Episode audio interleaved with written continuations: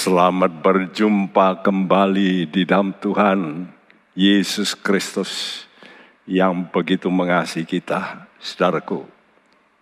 Rupanya Allah itu bukan sembarangan menerima orang-orang yang nanti menghuni kerajaan sorga. Dia seleksi dengan ketat, dengan baik, apakah mereka ini layak untuk masuk. Sebab kalau tidak, bahaya. Ya, nanti di sorga terjadi pemberontakan kembali. Allah tidak ingin. Allah ingin supaya orang yang sudah betul-betul masuk dalam kerajaannya benar-benar bisa tunduk kepada otoritasnya. Benar-benar berpaut, sangat berpaut dengan Tuhan. Karena itu dia pilih orang-orang. Dan saya melihat sebuah modul cara Allah memilih itu kelihatannya sama. Bagaimana dia menyaring supaya orang itu tidak berfokus kepada kekuatannya, tapi berfokus pada kualitas. Kualitas apa, Sku? Kualitas hubungan dengan Allah. Jadi Allah itu menilai, Sku, apakah kita punya kualitas hubungan yang baik dengan Tuhan. Ya, Saudara, Daud nanti kita kasih contoh serupa dengan yang dialami juga oleh Yakob. Daud suku berkata dalam kisah Rasul 2 ayat 25 mengatakan begini, ya. Sebab Daud berkata tentang dia, Aku senantiasa memandang kepada Tuhan, karena Ia berdiri di sebelah kananku. Aku tidak goyah. Wow, Daud ini terus mengalami sku. Wah, pengejaran daripada mertuanya mau dibunuh berulang-ulang, berulang-ulang. Kalau sudah melihat 21 kali usaha pembunuhan terhadap Daud, bayangin sku ya, penguasa top di Israel saat itu. Kadang-kadang dikerahkan 300 pasukan elit untuk mengejar satu orang. Kenapa, Sku? Karena Daud ini memang sudah ditetapkan Tuhan menjadi penggantinya. Jadi suku ada satu kemarahan daripada Saul. Membunuh, ingin membunuh, membinasakan. Dan di dalam problem itulah Daud berkata seperti ini. Aku senantiasa memandang kepada Tuhan. Kalau aku tidak memandang kepada Tuhan, aku nggak sanggup ya menghadapi. Nah, kita melihat pada saat seseorang dalam keadaan tertekan, maka pandangannya itu akan menentukan tindakan-tindakan yang berikutnya. Karena itu krusial ya kalau saudara sedang diproses lalu sudah mengalami suatu kondisi yang tertekan. Nah itulah saat kita mesti hati-hati. Anda ini lalu condong ke mana begitu? Biasanya kalau kita lagi dalam kekurangan, kemiskinan, pikiran kita mungkin temanku yang punya duit, keluargaku. Nah, jadi itulah saat-saat di mana Tuhan ingin tahu kepada siapa engkau berharap. Hal ini juga dialami oleh Yakub. Ya, saat diperintahkan pulang ke negeri nenek moyangnya, dia tahu kalau pulang berarti bertemu dengan kakaknya Esau yang sesumbar akan membunuh. Ya, namun Yakob dia tahu ini Allah yang memanggil dan dia ingat akan janji Tuhan. Awalnya di Betel, bagaimana dia mimpi, malaikat malaikat naik turun, dan Tuhan berkata, aku akan menyertai kamu kembali. Jadi Yakob ini ingat janji Tuhan. Karena itu dia menuruti perintah Tuhan walaupun dia tahu dia akan menghadapi musuh yang akan membunuhnya. Dan dalam kitab kejadian dikatakan ia melanjutkan perjalanannya lalu dilihat dua pasukan malaikat. Waktu dia melihat itu pasti hatinya mantap. Aduh, Tuhan menyertai. Namun Saudaraku, silih berganti ya, begitulah. Saudaraku. Ini fakta hidup. Saudaraku. Kita juga mengalami hal yang sama. Kadang-kadang iman kita naik, kadang-kadang lalu ada problem lagi, iman kita mulai ya karena melihat. Jadi saat utusan itu sudah mendekati, pertemuan itu dia utus lebih dulu orang-orangnya dan orang-orangnya kembali berkata Esau sedang di jalan menemui dengan 400 orang. Wow. Alkitab mengatakan, maka sangat ketakutanlah dia. Bukan ini fakta hidup? Saya juga mengalami semacam itu ya. Ada ini, ada itu. Lalu mulai timbul suara hati. Ada. Yang menakutkan. ya. Dan hal itu memang Tuhan izinkan untuk menilai apakah dalam keadaan yang terjepit itu, dalam ketakutan itu, engkau masih punya harapan bersandar pada Tuhan. Dan itu dialami oleh semua kita dalam proses pemurnian. Nah seperti itu, maka Daud juga begitu. Begitu pertama kali dia mau dibunuh, ya dalam makan perjamuan, ya karena harus kumpul setiap bulan, bulan baru, lalu Saulku dia lemparkan lembing, so, dan dia lari, ya Nah waktu itu setelah itu Daud pergi ke mana? Gua Adulam. Dan begitu dia pergi kedua ke Gua Adulam, keluarganya yang juga dalam bahaya. Karena zaman dulu, suku, kalau ada rival begitu, maka keluarga dari rival ini bisa dibunuh semuanya. Dan keluarganya mulai datang dan termasuk orang-orang yang banyak hutang, yang ada problem dengan negara, ya, dan dikatakan orang-orang miskin yang tertekan mulai kumpul 400. Wah, Daud mendapat tambahan 400 tadi sendiri. Sekarang 400. Nah, itu memberi sedikit ketenangan. Aduh, punya anak buah. Walaupun kecil. Tapi itu memberikan sedikit ketenangan. Sedikit. Tapi takutnya lebih besar. Dia mulai pikir, aduh, 400 orang melawan tentara elitnya dari Saul 3000. Apa artinya?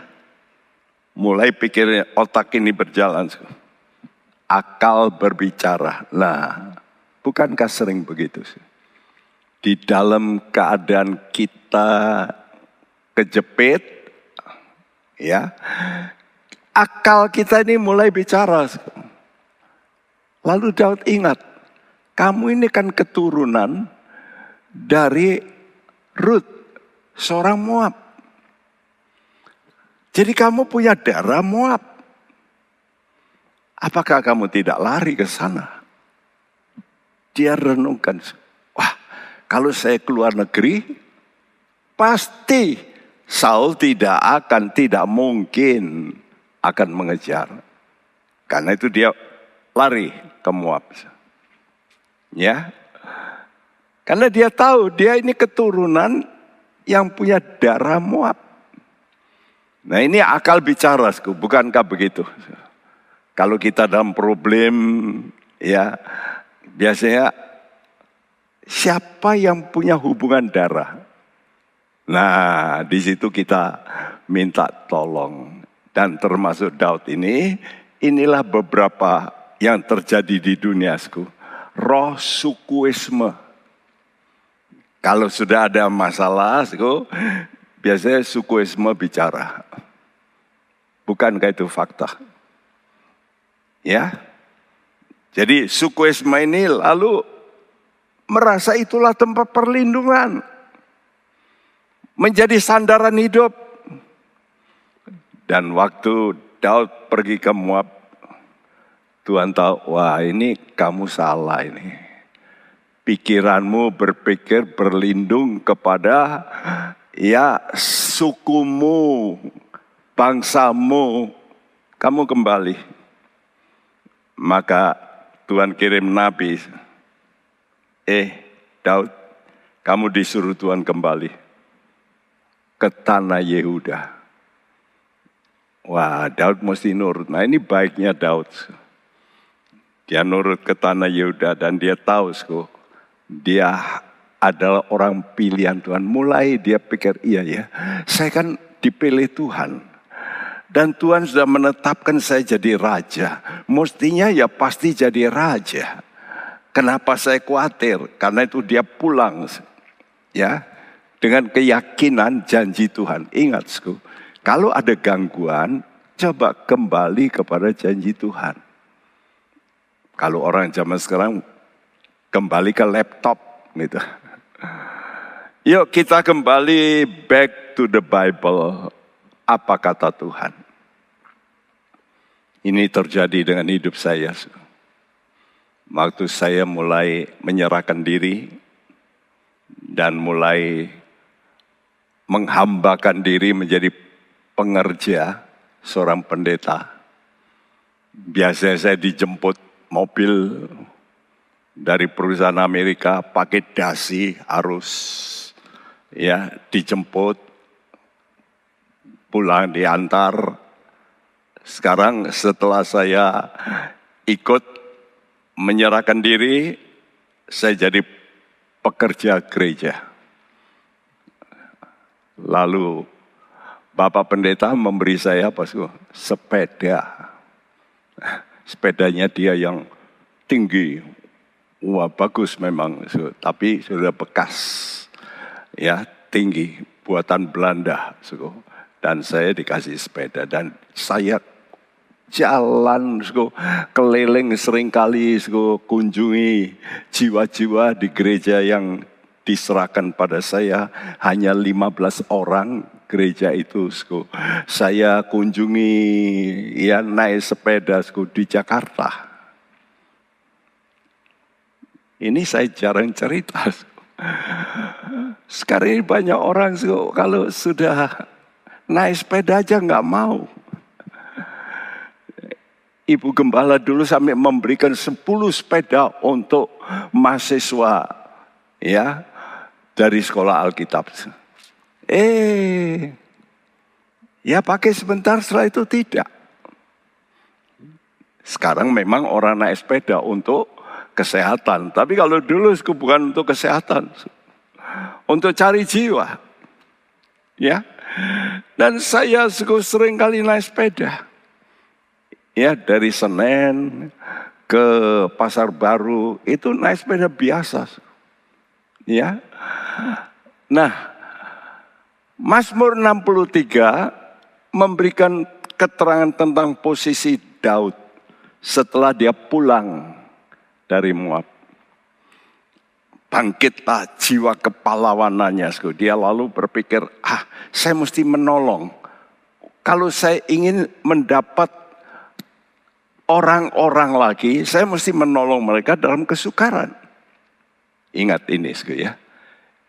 Jadi bagi pelayan-pelayan Tuhan, istimewa gembala, hamba-hamba Tuhan, kalau Anda ingin supaya ada pengikut yang lebih banyak, engkau belajar menolong orang dalam kesulitan. Itu cara terbaik. Dan benar kok Daud ini menolong orang-orang kehilah saat itu yang diserang oleh orang Filistin. Dan dia menang. Ya. Nah, oleh karena dia menang, orang-orang Kelia ini mulai tertarik hatinya kepada Daud. Lalu mulailah bertambah. Tambah 200 orang. Dari 400 menjadi 600. Wah lebih tenang lagi, betul enggak? Nah, tapi Tuhan tidak ingin, Daud ini bersandar kepada pertambahan pengikut. Apalagi pikirannya masih terus terganggu dengan Saul yang mau membunuh, Saul yang mau, membunuh. Oh Tuhan tidak mau. Daud punya pikiran Saul mau membunuh. Kan ada janji dia ditetapkan menjadi raja. Enggak mungkin lah, betul enggak? Kalau Tuhan sudah tetapkan, itu enggak mungkin mati, enggak mungkin. Karena itu nubuat, Pasti digenapi Tuhan. Karena itu Tuhan ingin Daud ini punya mata yang memandang kepada Tuhan sebagai sumber pertolongan, bukan kepada kondisi, bukan kepada pertambahan pengikut. No. Tapi lihat Tuhan. Ya. 1 Samuel 23 ayat 14 sampai 16 ini pengalaman supaya Daud ngerti bahwa di dalam kesulitannya Tuhan itu melakukan providensia.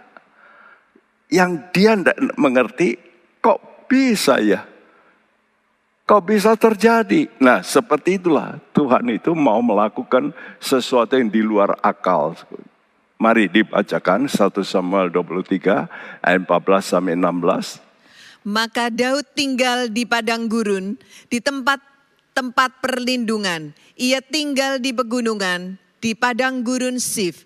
Dan selama waktu itu Saul mencari dia, tetapi Allah tidak menyerahkan dia ke dalam tangannya. Dan Daud melihat bahwa Saul telah keluar dengan maksud mencabut nyawanya. Ketika Daud ada di padang gurun Sif, di Koresa, maka bersiaplah Yonatan anak Saul lalu pergi kepada Daud di Koresa.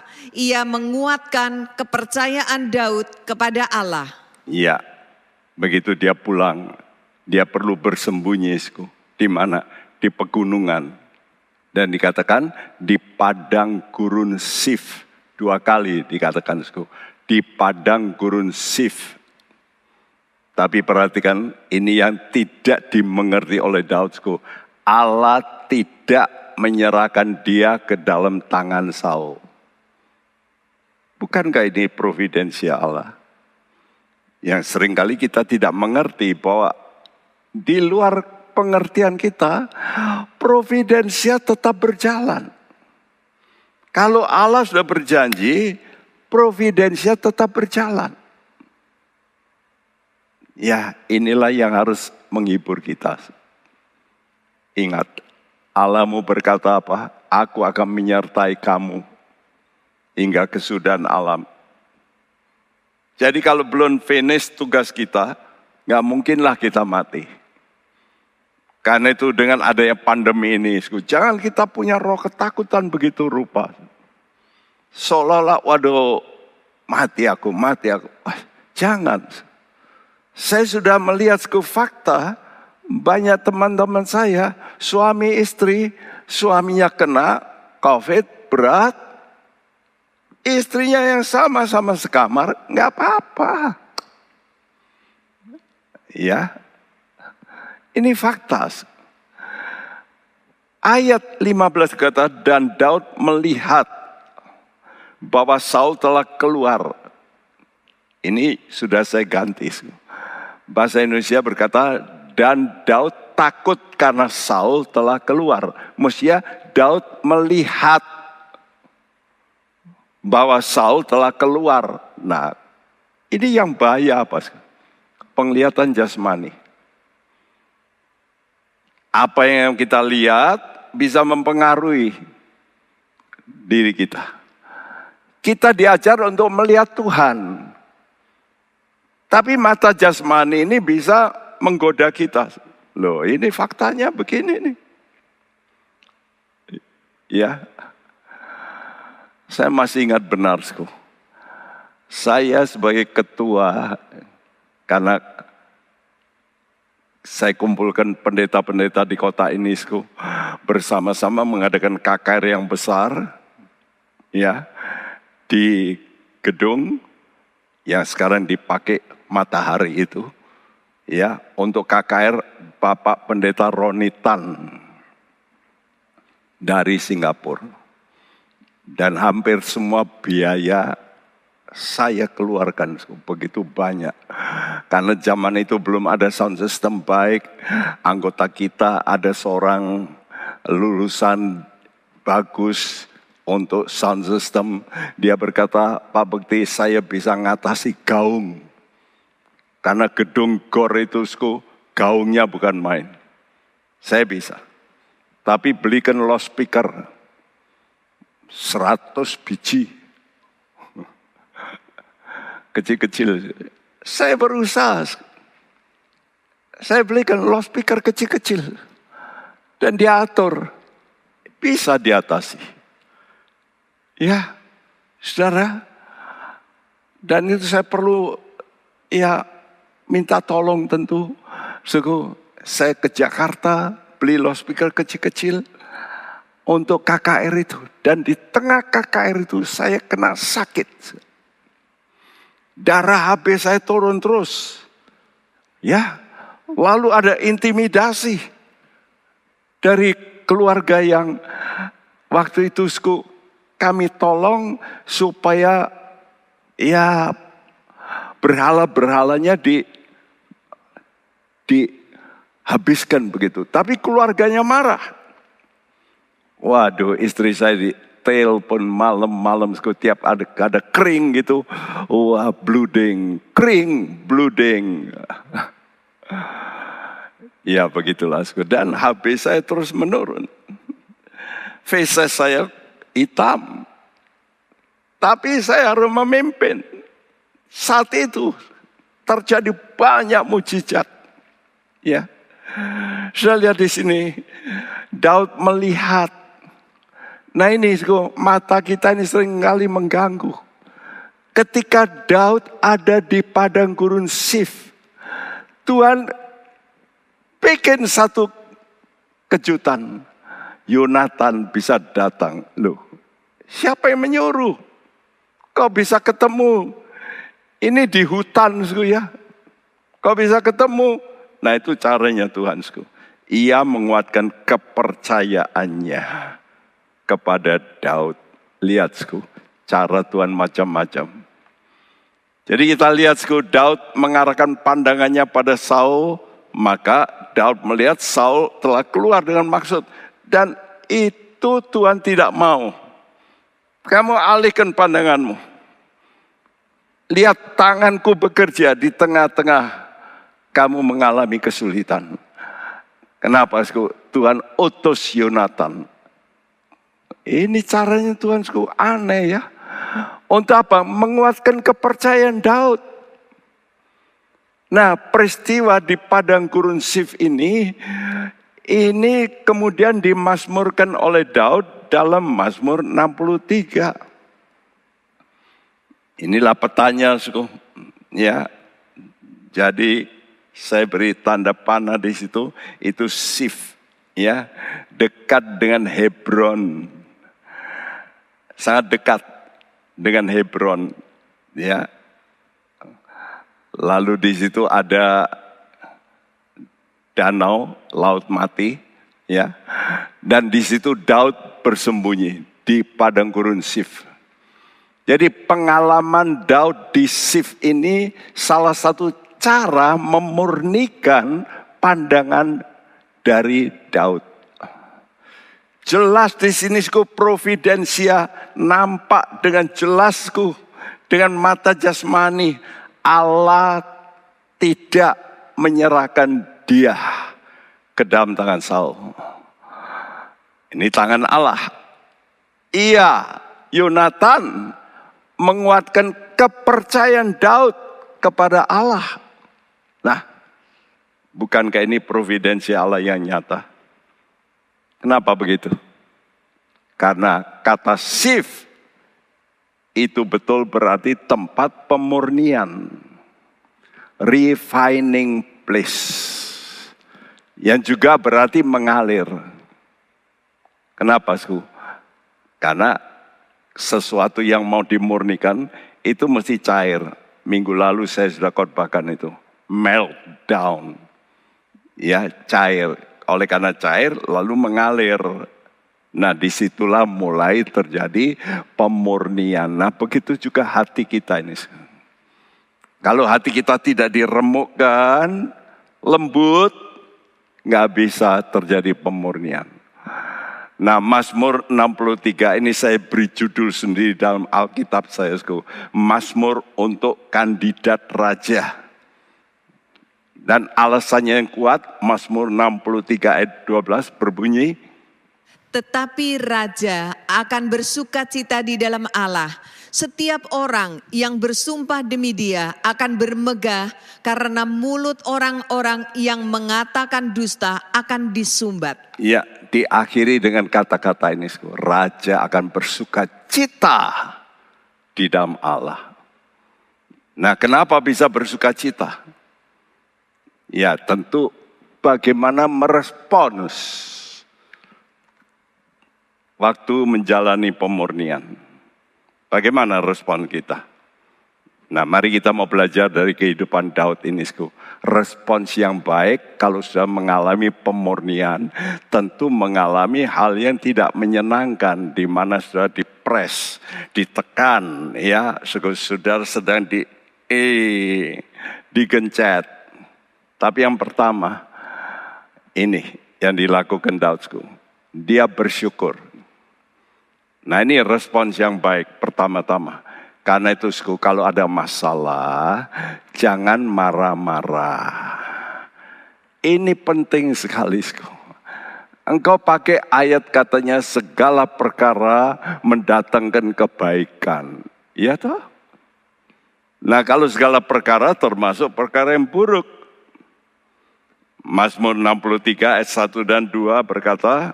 Mazmur Daud Ketika ia ada di padang gurun Yehuda, Ya Allah, Engkaulah Allahku.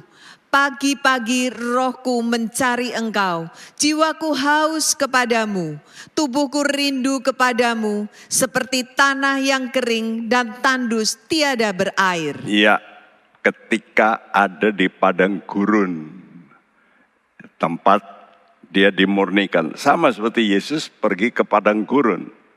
Untuk apa? Dipimpin roh ke sana untuk apa? Untuk ya dites. Nah apa yang perlu dilakukan? Ini responsku. Pagi-pagi saya tuliskan rohku. Bahasa Indonesia berkata aku. Kenapa roh?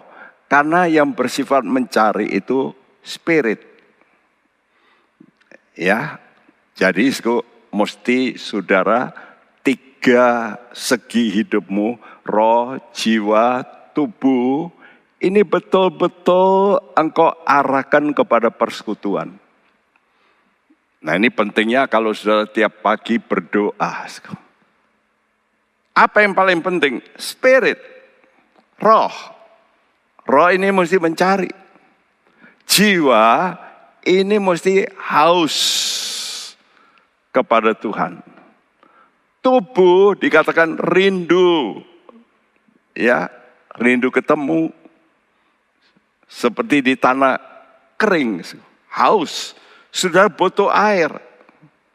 Jadi walaupun berada di padang gurun, di tanah kering tandus tidak berair, justru di situlah jiwa, roh, jiwa, bahkan tubuh kita arahkan kepada Tuhan. Di mana dalam ibadah beribadah.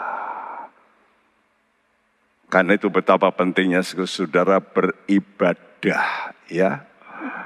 Tentu paling baik itu kalau berkumpul itu paling gampang untuk membakar spirit kita. Ya, kalau kita lemah, orang lain bisa memberi dorongan. Karena itu betapa pentingnya juga ibadah dalam berkumpul. Ya, Seperti tadi, Yonatan datang, beda pasti. Kalau Daud sendiri dengan orang-orangnya ditambah seorang saja yang punya iman yang kuat, beda. Jadi yang pertama selalu bersyukur. Tapi yang kedua ini, ini kuncinya. Selalu memandang Tuhan dalam kekudusan. Mazmur 63 ayat 3 sampai 5.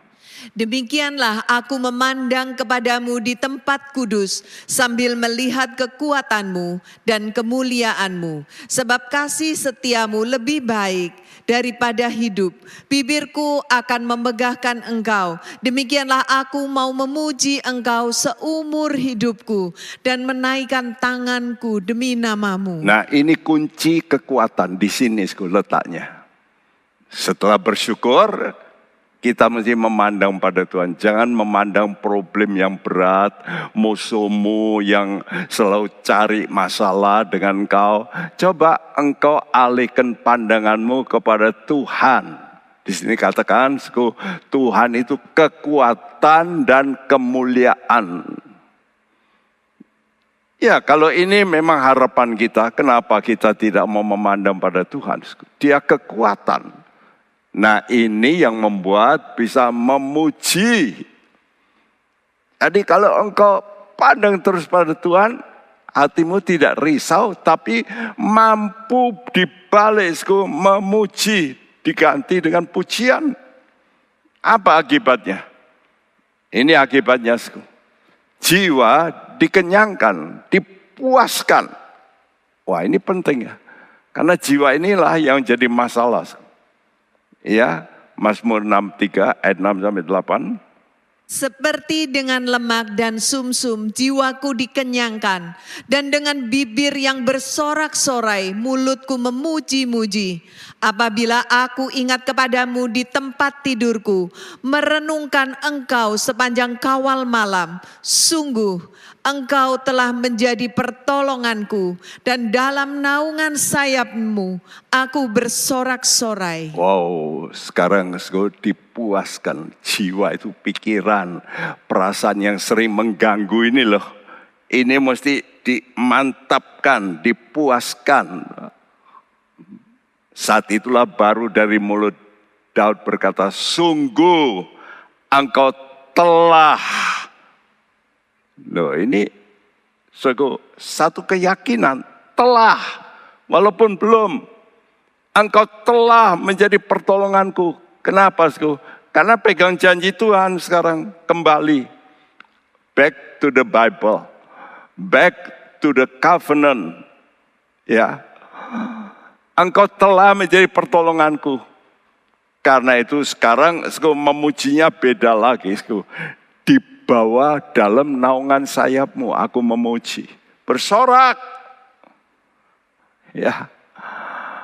Setelah jiwa dikenyangkan, jadi apa, sku? Jiwa melekat. Nah, kalau sudah melekat ini nanti sudah baca Mazmur 91. Banyak orang memakai pasal ini untuk pandemi. Tuhan nanti akan begini, begitu menatang dan supaya kirim malaikat. Tapi ada satu syarat. Syarat ini harus dipenuhi yaitu kalau jiwa itu melekat. Baru perlindungan Tuhan itu full, full, full, betul-betul penuh. Mazmur 63 ayat 9 sampai 12. Jiwaku melekat kepadamu, tangan kananmu menopang aku, tetapi orang-orang yang berikhtiar mencabut nyawaku akan masuk ke bagian-bagian bumi yang paling bawah. Mereka akan diserahkan kepada kuasa pedang, mereka akan menjadi makanan anjing hutan, tetapi raja akan bersuka cita di dalam Allah.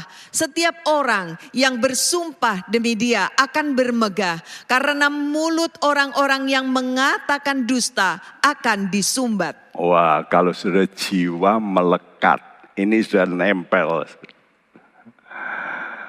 Ya, apa yang terjadi? Raja akan bersuka cita dalam Allah, dalam. Sekarang dia sudah tahu dirinya di dalam Tuhan. Ya, memang ada baiknya kalau kita mendengar Christ in you. Kristus dalam kita. Itu sudah bagus. Tapi jauh lebih bagus kalau kita di dalam Kristus. Beda. Karena kalau Tuhan dalam kita yang berkuasa masih kita. Kalau Anda masuk rumah saya, siapa yang berkuasa? Saya. Tapi kalau saya masuk rumahmu, Anda yang berkuasa. Makanya Christ in you, good. Itu mula-mula. Tapi yang lebih bagus, you are in Christ. Itu jauh lebih baik. Karena di situ engkau berada dalam naungan sayapnya selalu. Ya. Nah, ini yang membuat Daud bisa bermegah sekarang. Ya. Bermegah. Luar biasa. Nah, seperti itulah. Kalau Daud mengalami proses seperti ini, Yakub serupa. Di sungai Yabok inilah Yakob beroleh kunci kemenangan seperti Daud. Yaitu apa? Waktu pandangannya betul. Jadi pandangannya bukan lagi pada Esau, Esau, aku ketemu Esau, dia datang dengan 400 orang. Tapi sekarang dia melihat Tuhan. Ini kunci kemenangan. Ya. Nah, kalau orang beribadah dengan benar, dia itu bisa membandingkan dirinya, nilainya dengan diri Allah. Kenapa orang bisa ibadah dengan betul? Kalau dia menilai dirinya itu sangat kecil, sangat tidak berkuasa, lemah, dan dia lihat Tuhan maha kuat, maha besar. Ini ibadah yang betul. Apa? Karena ibadah itu letaknya penghormatan kita pada Allah. Ya, seorang yang sangat miskin. Kalau dia ketemu dengan orang yang sangat kaya, oi penghormatannya luar biasa. Tapi kalau orang sangat kaya, ketemu orang miskin, bisa penghormatannya luar biasa. Sulit. Ya, karena itu kalau sudah ke dokter, sudah hopeless, lalu ada dokter yang pernah menolong orang-orang semacam engkau bisa, wih, engkau rasa ini penghormatan engkau berikan kepadanya. Yakob tahu kakeknya Abraham diberkati oleh siapa? Pasti suku. Karena Yakob ini masih ada 15 tahun hidup bersama Abraham. Nanti sudah lihat ya umur berapa, umur berapa nanti dilihat. Yakob ini umur 15. Jadi selama 15 tahun ketemu dengan kakek Pasti cerita pada zaman dulu itu orang itu bukan baca medsosku, tapi dengar dari orang tua cerita. Ya, dan Bapak Abraham berkata, aku dulu pernah perang melawan empat raja yang besar. Padahal tenagaku, orang-orangku cuma 318. Tapi menang. Wah, Yakob waktu kecil begitu dengar itu, waduh, Allah Abraham dahsyat. Ya, saudara. Dan waktu dia ketemu dengan mertuanya, waktu mengejar, mertuanya mimpi, lalu diberi peringatan, lalu ada kata-kata Allah yang disegani Ishak. Dia kenal Allah ayahnya ini sangat ditakuti oleh Ishak. Jadi waktu Yakob merasa dirinya bergumul dengan Allah, Maka dia ambil sikap yang benar ini. Wah, aku sedang berhadapan dengan Allah yang maha tinggi. Allah yang ditakuti oleh ayahku yang sangat dihormati. Bahkan pencipta langit dan bumi. Nah ini mutu ibadah kita. Seringkali kalau kita datang berdoa, kita tidak punya pemikiran seperti itu. Ya karena kebiasaan. Coba kalau penghormatanmu makin tinggi, makin engkau itu ibadahmu itu makin berbobot. Makin kau punya rasa segan sama Tuhan, takut. Engkau makin suka menuruti firman Tuhan. Karena itu dalam pergumulannya, nah ini kalau sego Yakob ini mengalami dia memegang ini orang ini yaitu Tuhan ini. Kita ulangi kejadian 32 ayat 25 sampai 26. Ketika orang itu melihat bahwa ia tidak dapat mengalahkannya, ia memukul sendi pangkal paha Yakub sehingga sendi pangkal paha itu terpelecok ketika ia bergulat dengan orang itu. Lalu kata orang itu, biarkanlah aku pergi karena fajar telah menyingsing. Saud Yakub, aku tidak akan membiarkan engkau pergi jika engkau tidak memberkati aku. Iya, jelas kalau terpelecok pasti kalah, pasti kesakitan. Ya, pasti kalau bisa melepas saja, sudahlah aku kalah. Tapi Yakob tidak mau melepasku. Ya, oh, Tuhan kata biarkan aku pergi. Enggak, aku enggak mau melepas. Kalau engkau tidak memberkati aku lebih dulu. Ini saudara kalau datang pada Tuhan, ya sekarang bersyukur saya masih bisa berlutut kembali. Sudah beberapa tahun saya nggak bisa berlutut karena kaki saya begitu berlutut, waduh sakitnya bukan main. Karena pembuluh darah saya sudah kurang baik, pembuluh darah balik kurang baik, kaki sudah totol-totol hitam-hitam. Ya, untung Tuhan pindahkan saya di rumah di atas. Saya sekarang jalan mulai membaik, tapi masih belum komplit. Tapi saya paksakan tiap pagi berlutut. Karena berlutut paling posisi paling baik. Beda Ya, begitu berlutut itu postur penyembahan. Kalau kita mau menerima berkat, gimana? Ibrani 7 ayat 7 berkata, Memang tidak dapat disangkal bahwa yang lebih rendah diberkati oleh yang lebih tinggi. Iya. Sudah mau terima berkat Tuhan, engkau mesti menghadap Tuhan, engkau tinggikan dia lebih dulu. Betul nggak? Jelas di sini tidak dapat disangkal.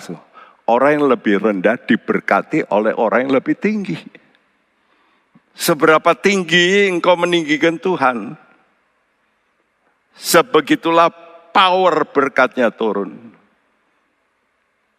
Ya, ini penting.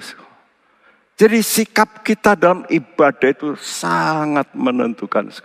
Berkat-berkat Tuhan turun. Khususnya berkat rohani. Ya. Sehingga dalam kejadian 32 ayat 27 sampai 30. Bertanyalah orang itu kepadanya, siapakah namamu? Saudnya, Yakub. Lalu kata orang itu, namamu tidak akan disebutkan lagi Yakub, tetapi Israel. Sebab engkau telah bergumul melawan Allah dan manusia dan engkau menang. Bertanyalah Yakub, katakanlah juga namamu. Tetapi sautnya, mengapa engkau menanyakan namaku? Lalu diberkatinya lah Yakub di situ. Yakub menamai tempat itu Peniel.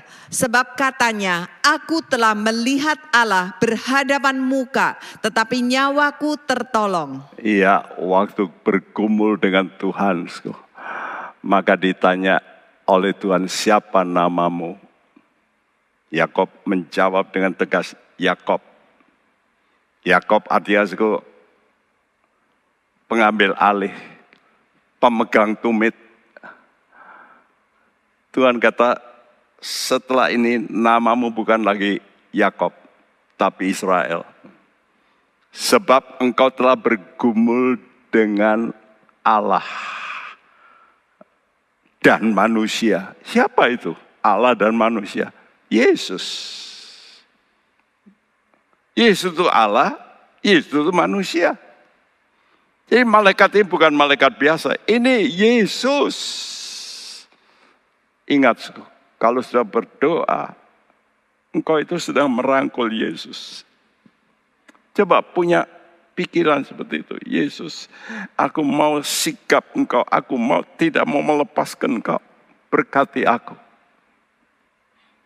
Ya, aku tidak melepas sampai engkau memberkati. Yakob bertanya siapa namamu? Tidak dijawab Tuhan. Ya. Tapi yang penting apa yang diminta itu diberikan yaitu berkat. Jadi suku betapa pentingnya yang namanya berkat Tuhan. Waktu Anda bergumul dengan Tuhan, mintalah Tuhan, jangan Tuhan lalui saya berilah berkatmu. Aku tidak akan melepas sebelum engkau memberkati aku.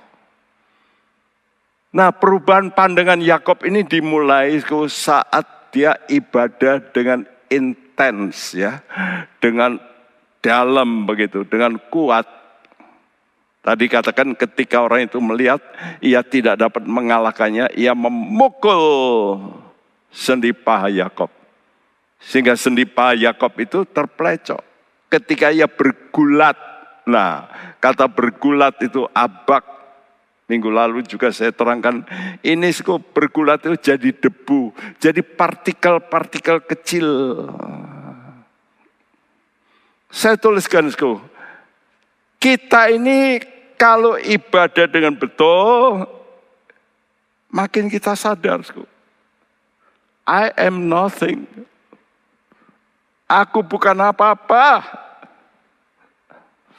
Aku tidak punya arti dengan Allah yang besar.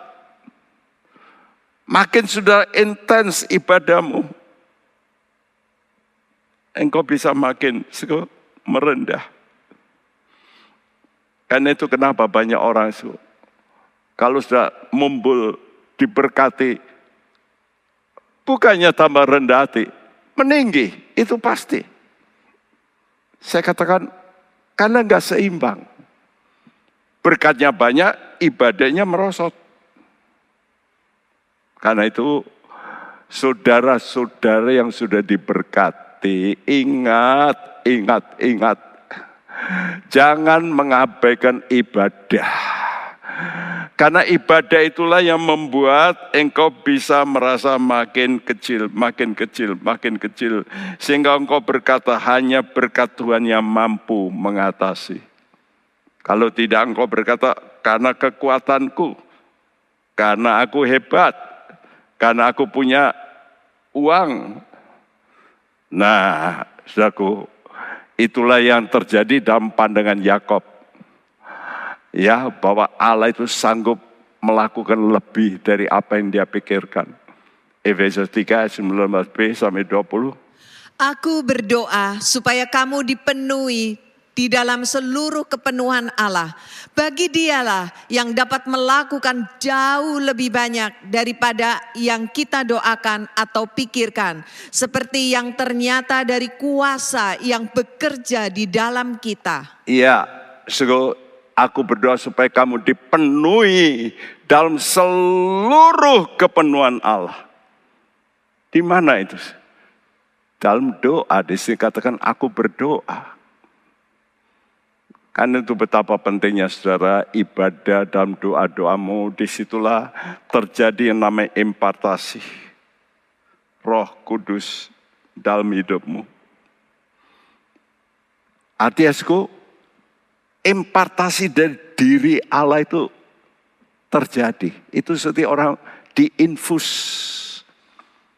Kalau engkau lemah, lalu kasih makanan juga diinfus. Eh, kuat. Seperti itu.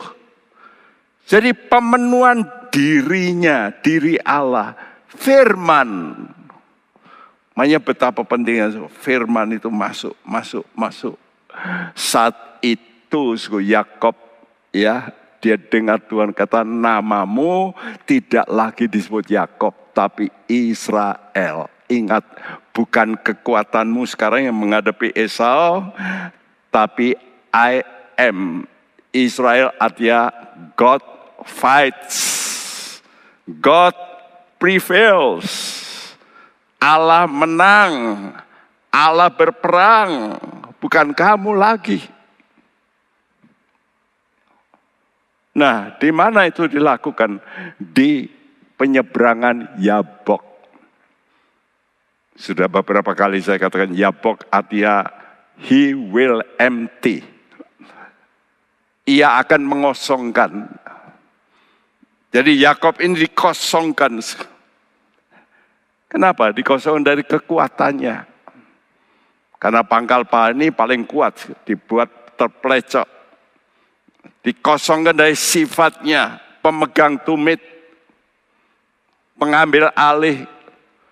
Sekarang diganti dengan kekuatan, kualitas Allah. Itulah Israel. Allah yang Maha Kuasa berperang bagimu. Karena itu kalau engkau dihina orang itu, jangan marah. Kalau engkau betul, Allah yang nanti berperang. Engkau diginikan, dibully, jangan balas, nggak perlu. Kalau balas, dia balas lagi. Tapi kalau Allah yang berperang, oh selesai. Jadi awal kemenangan hidup adalah tersingkapnya, sku. Selubung ini loh, selubung apa, sku? Selubung ketakutan atas kemampuan diri. Diganti dengan ucapan ini, sku. Aku telah melihat Allah berhadapan muka, tetapi nyawaku tertolong. Sekarang dia tahu, dia tidak perlu khawatir nyawanya. Karena itu nanti kita melihat setelah ini Yakob berubah strategi menghadapi Esau. Strateginya yang lama yang dia pakai, yang dia rencanakan, dia rombak total. Dia putar balik. Itu namanya metanoia, bertobat. Bertobat itu artinya putar balik. Ya, kuncinya di mana, Ini, Aku telah melihat Allah. Rindukan suku. Seperti Daud tadi.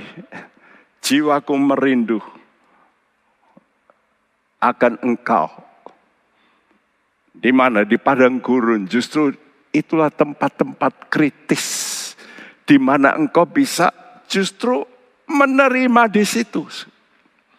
Waktu engkau sudah merasa Aku nggak tahan, aku nggak bisa. Tuhan, hanya Engkau, hanya Engkau. Nah saat itulah engkau betul mengalami pertolongan Tuhan. Engkau bisa melihat kekuatan alamu dan jiwamu tertolong. Jiwa tertolong. Yuk mari kita berkata, ya Allah, Engkau kerinduanku. Selalu ku cari wajahmu Tuhan.